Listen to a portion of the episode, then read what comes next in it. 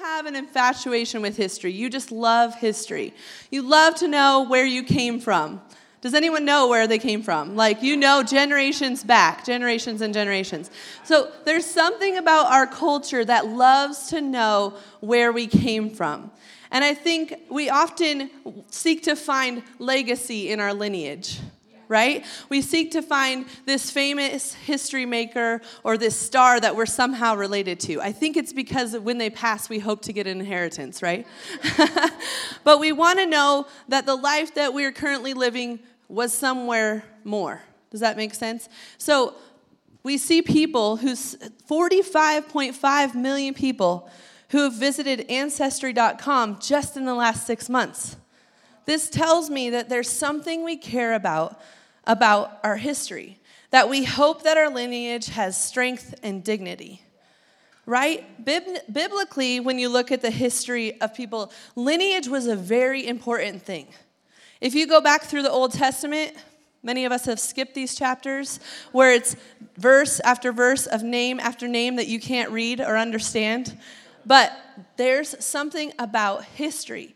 Abraham wanted to have a, a, to leave a legacy. He wanted to leave behind a legacy to his blood, but he didn't have blood. He cared very much about this fact that he didn't have that. So there's something about lineage that is so, so important. And it's why we see Jesus' lineage recorded in both Matthew and Luke.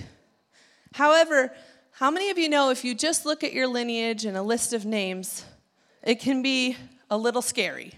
Some of us know our history. Some of us know the mess that we came from, right? Jesus came from this same kind of mess, which, which is what I'm going to speak from today. But as, as I've been kind of diving into this, I've been thinking about my own history and where I started. And I started, was conceived to a young couple at 16 and 18 years old. And in that couple, they were attempting to do right by me and by them by each other by getting married on July 23rd of 1981. They're still married today. Fantastic. But in the midst of that story, it looked a little messy at first. Jesus wasn't as apparent in the midst of that moment. Have you ever had those moments where you're like, God, are you in the middle of this?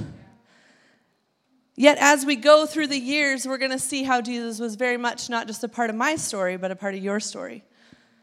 And when I was born through imperfect circumstances to two teenagers doing their best for each other and for me, it would be later clear that my story contained a destiny, one that ended up becoming beauty for ashes. And here's the story of Jesus is much the same, which brings me to my title today, which is Out of Brokenness. Let's pray. God, I just worship you, Lord. I thank you that in the midst of our darkest moments, in the midst of when we don't feel good enough, in the midst of just our seasons of crying out, God, that you are there, God. And I just thank you for this message that you've given me today, God. I believe that it has purpose and impact, and I just pray that you would open our hearts and our minds to receive it in your name. Amen. So let's le- read about some of the characters found in Jesus' genealogy. And I just want to say this should make you feel really good okay? Because as we go through it, I'll just share a few of the stories quickly about these people, and you'll think, oh, that sounds like my family. And you'll leave here feeling really good about your life, okay? That's the goal of today. So, the, the out of Matthew 1 2 through 16, we're going to start in um, verse 2. We have Abraham, who fathered Isaac, Isaac, who fathered Jacob. Jacob's name literally meant deceiver. He was one who stole the blessing by his father from his brother. Jacob fathered Judah and his brothers. Judah fathered Perez and Zerah by Tamar, who deceived Judah, acting as a prostitute so that she might have an heir.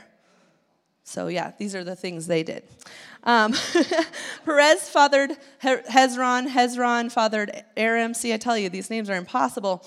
As we get into verse 5, we see Salmon fathered Boaz by Rahab. Yes, another prostitute. Boaz fathered Obed by Ruth. Obed fathered Jesse, and Jesse fathered King David. And if you've read anything about King David, you know that, well, he was an adulterer, a murderer. He was scared and often tormented by all his enemies. Therefore, he battled constantly in his mind. But God said he was a man after his own heart. So, as we go through, David fathered Solomon by Uriah's wife, who is Bathsheba, the woman that he saw in a bath on a rooftop, who he stole from her home essentially and said, Let's be together, and then you went and killed Uriah. So, see, this is the mess. And as we go through verse 7 through to 16, I'm not going to read all those things because mostly I can't read the names.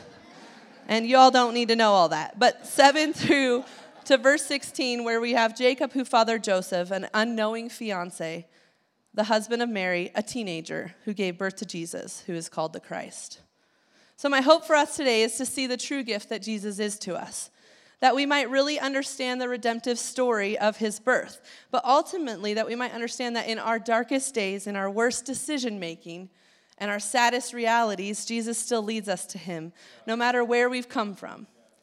The promise, the greatest hope, came out of brokenness. He had a lineage of doubters, deceivers, sexually immoral murderers, whom ultimately led to him. Thank you, Jesus. So you may be sitting here thinking, I can't see this kind of hope for my life. I hear what you're saying, but you don't know my life. You don't know where I've come from. You don't know what's happened to me. You don't know the generational curse of addiction I'm trying to break. I don't see how this could apply. See, as a parent, I, I think of myself to myself often, is it too late? Have I made too many mistakes? You ever feel that way with your kids where you're just get done yelling at them? None of you guys do this, just me. And then I go, it's too late. I've broken them, I've damaged them, I've, I've gone too far. I can't redeem this moment.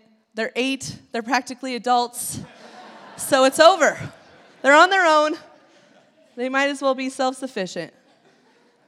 You think that way, right? But we have to realize that our Savior, despite where we are, where we've come from, or who sowed into us brokenness, that He still has great purpose for us. That the story of the Savior is exactly for that reason, that we might have purpose.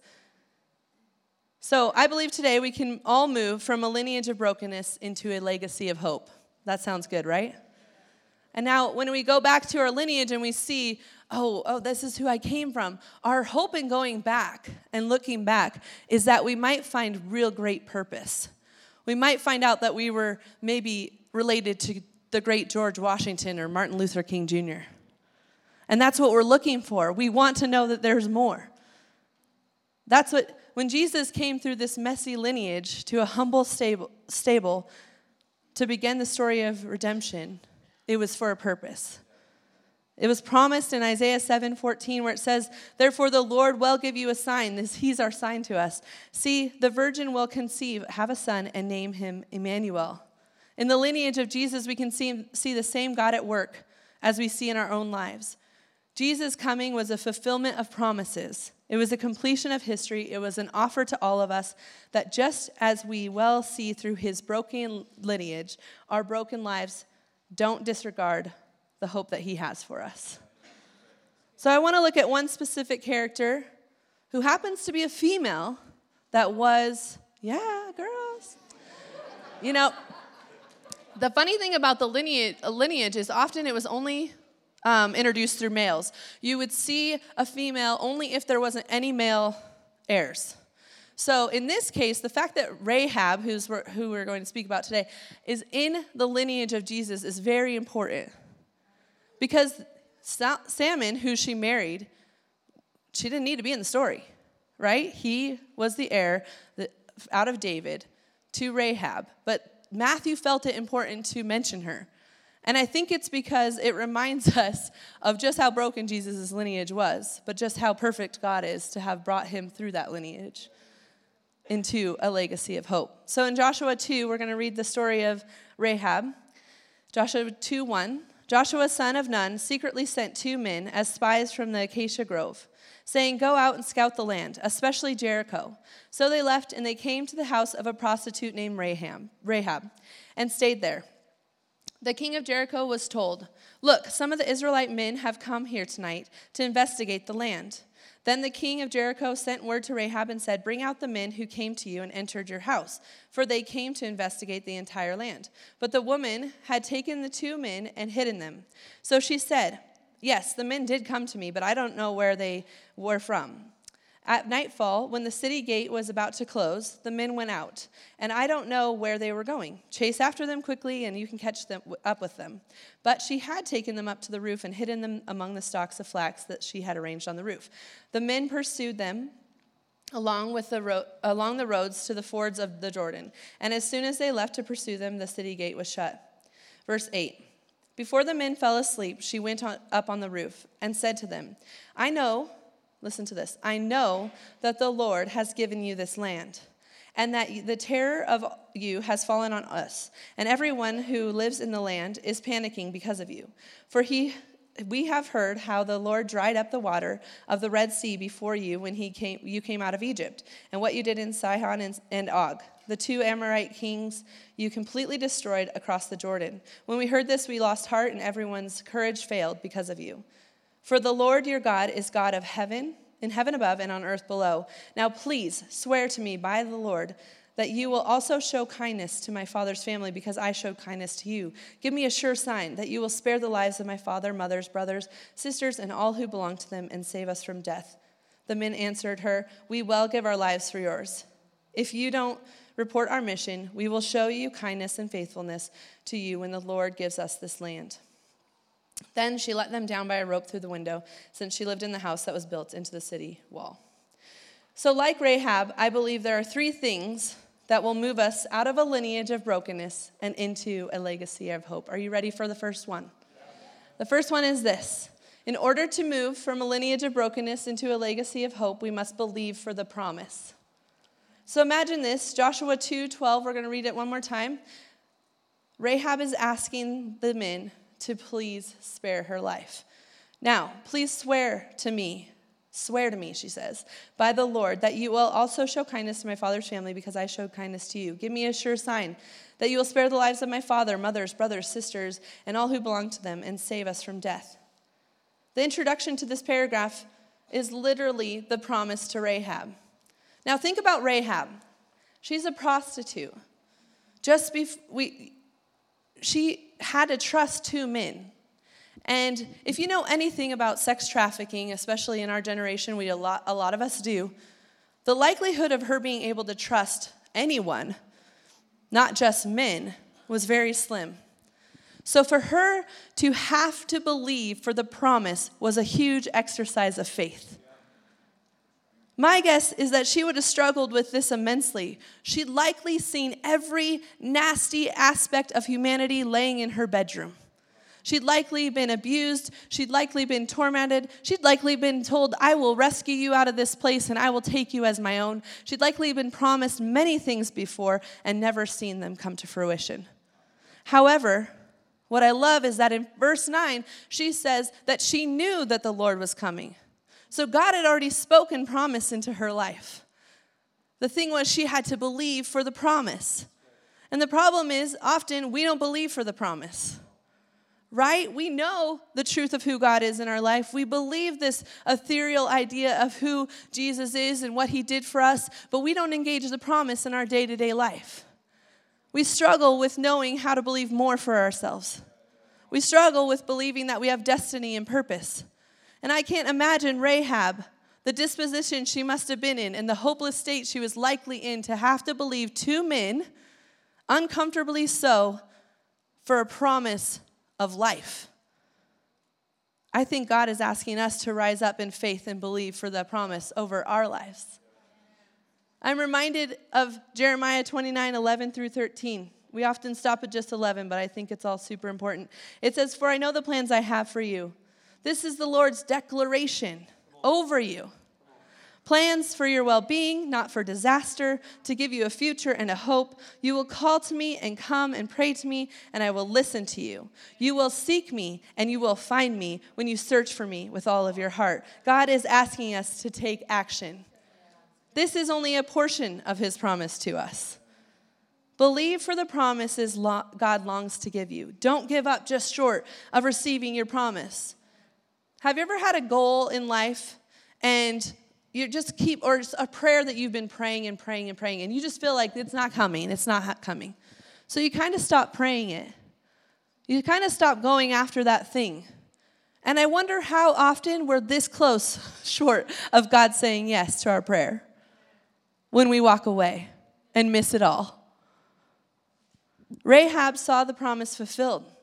She was bold, she asked for promise, and she saw it fulfilled in Joshua 6 22 through 25, where it says this Joshua said to the two men, Now these two men had to go back and convince Joshua, who had been told to destroy this nation completely, destroy everything in Jericho. All things, everything. Nothing is to be left.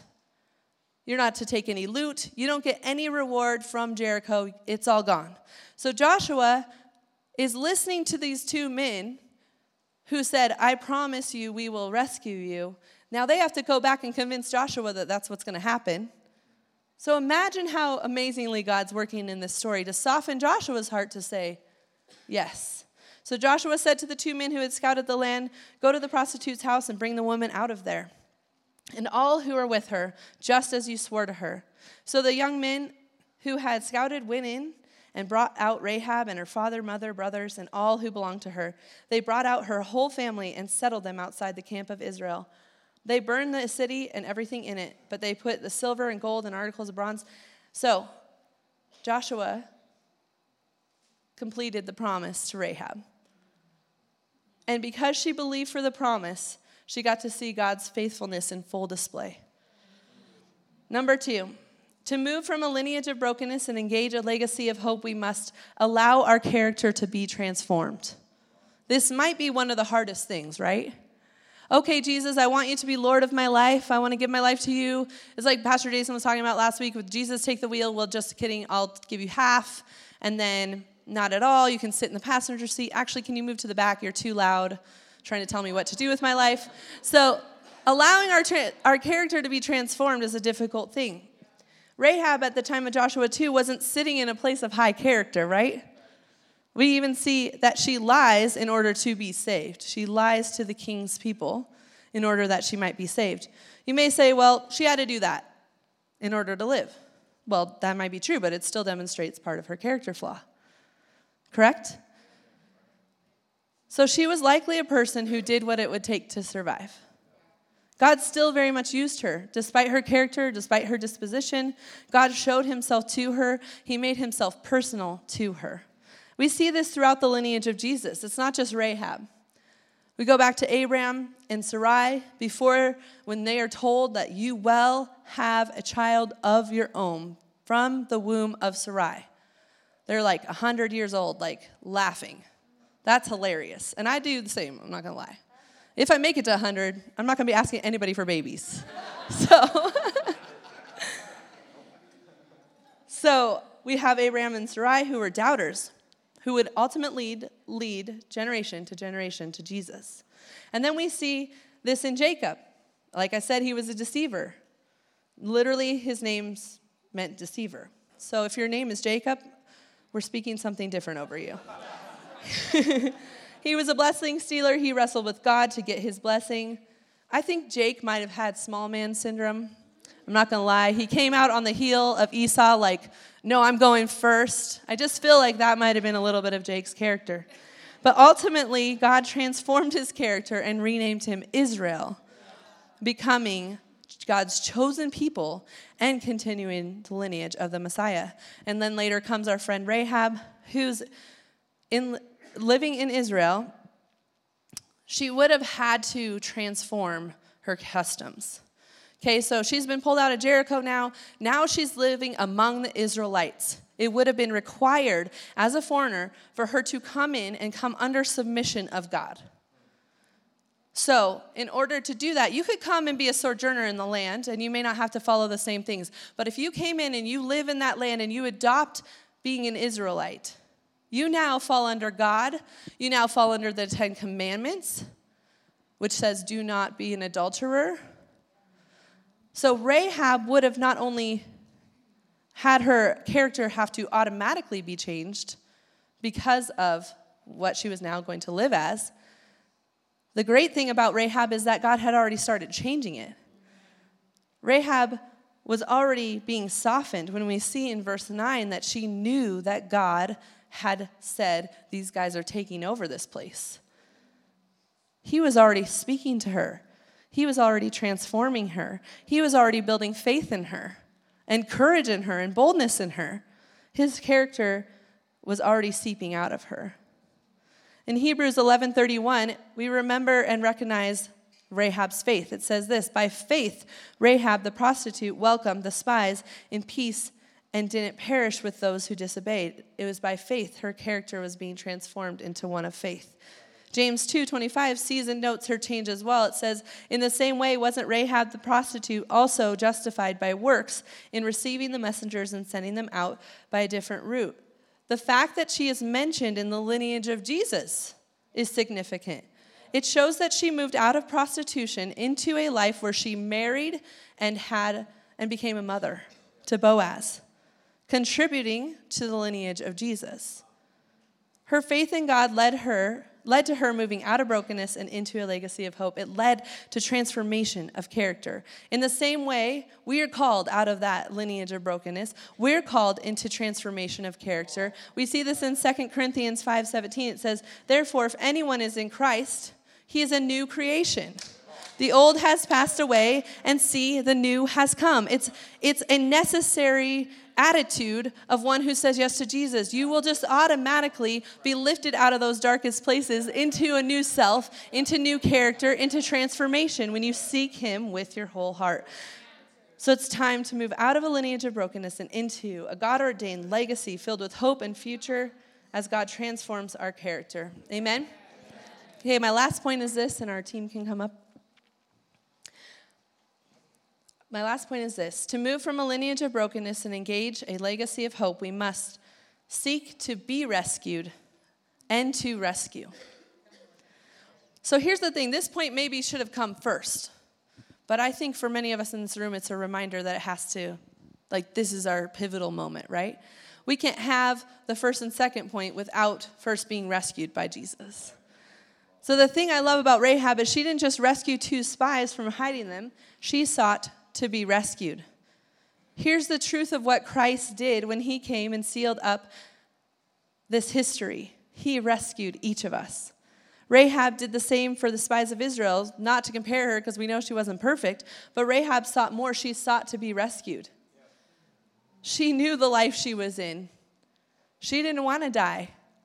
I believe she had seen and believed for more for her life than where she currently was. And she didn't just allow fear to take over her. She decided, I'm going to do something with this. I know this God is the right God. I know this is supposed to be my God. I want to follow this God. I'm going to ask to be rescued. I'm going to seek to be rescued. In Joshua 2 8 through 13, it says, Before the men fell asleep, she went up on the roof and said to them, I know the Lord has given you this land, and that the terror of you has fallen on us. And everyone who lives in this land is scared, and they're, you know, they're scared. It's fine. We're going to move on to verse 12. Now, please swear to me. Please swear to me by the Lord. She's now recognizing him as Lord.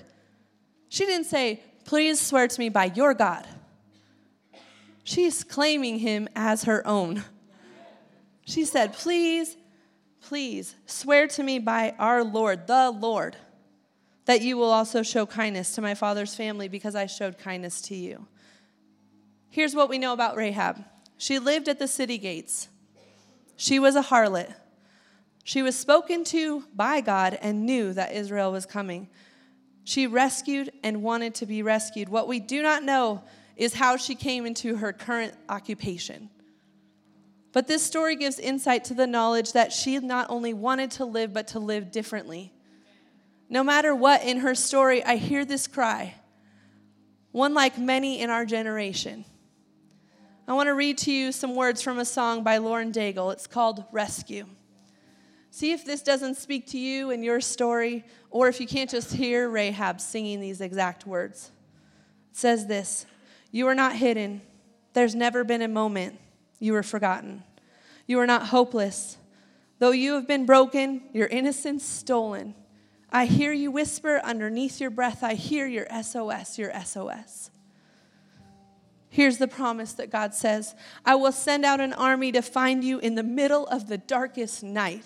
Just imagine Rahab knows the Israelite army is coming to tear down Jericho, to kill and steal and take care of everything in sight. They are going to demolish Jericho. Just imagine The cry of her heart being, God, would you rescue me? And he says, I will send out an army to find you in the middle of the darkest night. This is a song from today.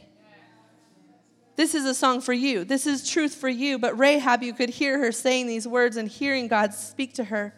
It's true, I will rescue you. There's no distance that can be overcome over and over. You're not defenseless. I will be your shelter. I will be your armor. Some of you need to hear this. I hear your whisper underneath your breath. I hear your SOS, God says. I will send out an army to find you, he says, in the middle of the darkest night. He's coming for you. It's true. I will rescue you. I will never stop marching to reach you. In the middle of the hardest fight, it's true. I will rescue you. I hear the whisper underneath your breath. I hear you whisper, You have nothing left. Whether Rahab was in this situation because of another or of her own accord, it doesn't change her need for a Savior. Whether you're in a situation because of another or because of your own accord, it doesn't change your need for a Savior. It doesn't change your need to be rescued from your situation. It doesn't change your need to cry out to Him. Psalm 107 28 says, Then they cried out to the Lord in their trouble, and He brought them out of their distress. This is what He says He is a rescuer. Romans 8 38 through 39 reminds us He's never left. He's always been there. For I am persuaded that neither death, nor life, nor angels, nor rulers, nor things present, nor things to come, nor powers, nor height, nor depth, nor any other created thing will be able to separate us from the love of God that is in Christ Jesus our Lord. When I look out Jesus, Jesus' messy lineage, I have hope. When I look back at Rahab and how God worked in her story, how he gave her not just a history, but a legacy, one of hope, one of grace, one of love, one of faith. I see promise. And I go back to reflect on my own story, the one that started a little messy, but has since been intricately intertwined with God who's come after me and come for me. And I have hope everlasting. I see every story as one that God longs to move out of brokenness and into a legacy of hope. Will you stand with me today?